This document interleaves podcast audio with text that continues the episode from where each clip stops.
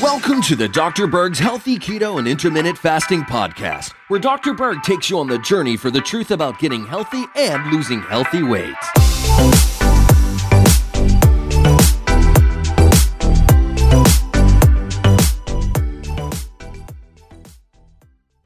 Okay, so we're at part two of breaking bad old habits. Okay, this video is about increasing your awareness of carbs.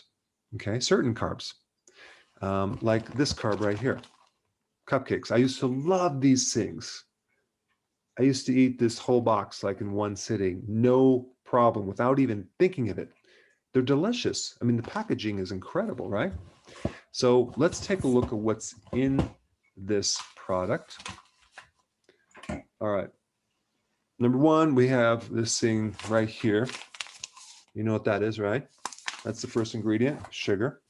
We have flour. And then we have high fructose corn syrup, palm oil. Then we have more corn syrup, cocoa, soybean oil, tallow, beef fat. Fascinating, they put that in there. Glycerin, cocoa processed with alkali, modified corn starch. So they have corn starch, refined corn. Okay. Definitely GMO. A little glyphosate on that. And then we have uh, baking soda, baking soda right here, salt, cornstarch. So we have modified cornstarch and cornstarch. We'll come back to that. Dextrose, whey, hydrogenated tallow. So they're basically making tallow into trans fats. I thought that was banned. Okay, inulin, that's a fiber. Egg, calcium carbonate, that's limestone. And then we have uh, sorbic acid, potassium sorbate, calcium sulfate, egg whites, mono and diglycerides. You heard of a triglyceride? This is a diglyceride. Okay, so then we have xanthan gum, soy lecithin, cellulose gum, locust bean gum. That's all going to give it the texture that you need. Monocalcium phosphate, titanium dioxide for the coloring. See, you got coloring in there. You have to have it certain colors, right? Um, disodium phosphate, sunflower oil, chocolate liqueur, and defatted soy flour.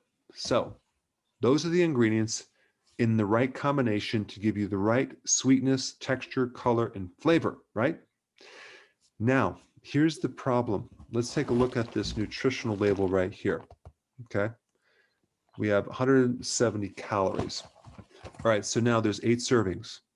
So all of these calories and things right here are based on one of those servings. So you have to multiply all these by eight if you're going to eat the whole thing, which I always did. And it's really difficult to have just one. But let's start off with the calories 170. Okay. So let's say we, we eat just four today and we'll eat the rest tomorrow. Okay. 680 calories. It's going to take you about an hour of jogging to burn that off. So that's probably not going to happen with most people that are consuming this type of food. So what's happening, we're cramming all this fuel into the body, okay, without burning it off. Very dangerous. We'll come back to that.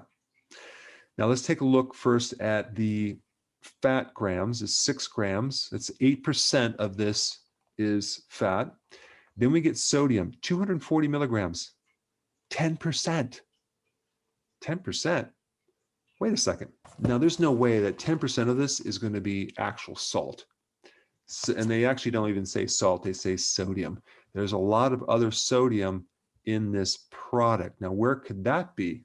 Could there be some monosodium glutamate? I don't know. I don't know. Maybe it's hidden as modified cornstarch. And that would make it more delicious because if 10% of this was actual salt, sodium chloride, it would be too salty. When you consume more sodium without the chloride, it's not very salty. It's definitely going to retain fluid, but not very salty. Okay, carbs 29 grams, that's 11% of this product is carbohydrates. One gram of fiber. Okay, if we deduct that, it's 28 net carbs. And then we get to the sugars. If we add the sugars plus added sugar, that's 19 grams. Now, if we multiply the, well, 29 minus 1, that's 28 grams of carbs times 4, that's 112 grams of carbs, okay? It's way, way, way too much. Now, here's the problem.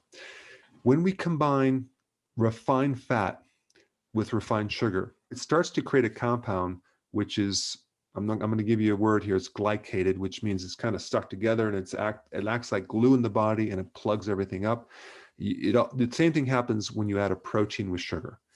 Okay, so that's one thing. I, I don't want to get into that at this point, but I do want to say if you eat fat with refined sugar, the body is going to metabolize the refined sugar as a priority over the fat. And the fat is going to be left unburned unoxidized. That's right. So, unoxidized fat increases the risk of insulin resistance. And if you've been watching my videos, you know what happens with that. It all goes downhill from there.